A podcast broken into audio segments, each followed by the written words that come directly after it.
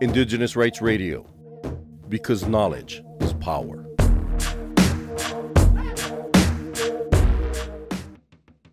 Indigenous peoples are not just stakeholders, Indigenous peoples are rights holders.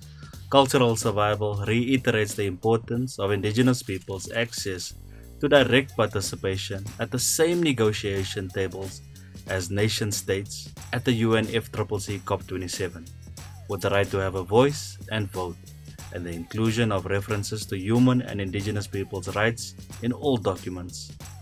Cultural Survival also attended COP27 and we spoke to Indigenous delegates at the conference.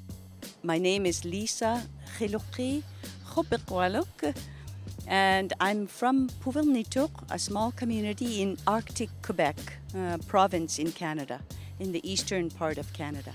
I'm representing Inuit Circumpolar Council of Canada, and um, in the Arctic, we are a, a, a people. Um, who have created our culture uh, based around the whole Arctic environment.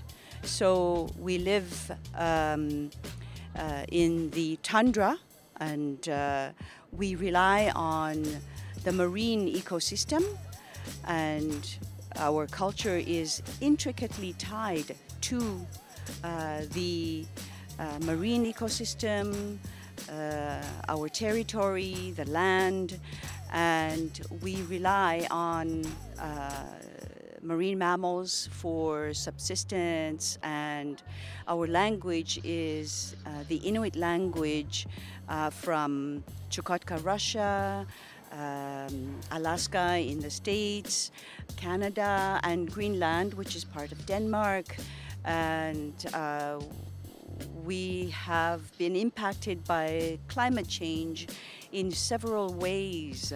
Um, there's coastal erosion in our communities, there's the melting of permafrost, uh, there is also the um, decrease of ice in our waters, and for example, that means that the autumn uh, season is longer now.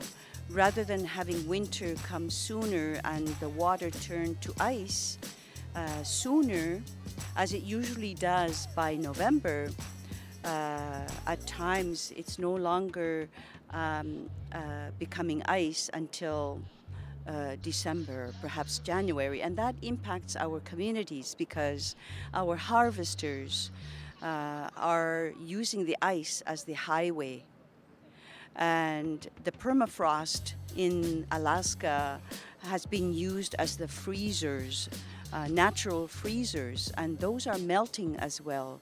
So these melting of ice and permafrost impact our the survival of our culture because our knowledge is transferred from generation to generation if that knowledge is not able to be shared from one generation to the next, then it's a loss of culture as well.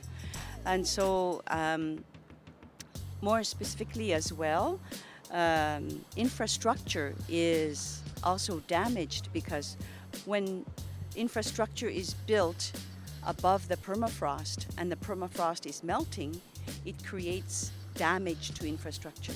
So we have to pay attention to airports um, the airstrips can be damaged. And the airstrips are our link to the outside world because we don't have roads that connect our remote communities to the large centers.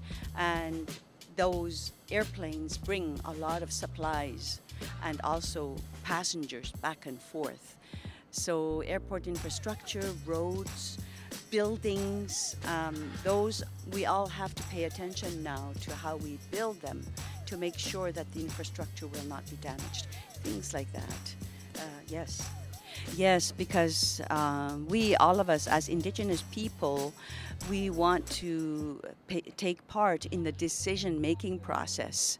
So, um, in a way that our voice is included or heard within the decision making process, meaning uh, during the negotiations or decisions that are made for funding, that our indigenous perspective, our indigenous knowledge be included um, in those processes and the decisions around uh, adaptation, uh, mitigation, loss and damage funds.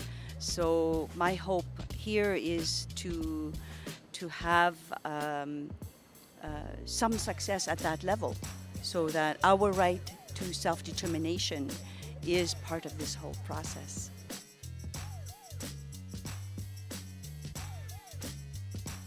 For more on the rights of Indigenous peoples, visit cs.org and follow Cultural Survival on Facebook and Twitter.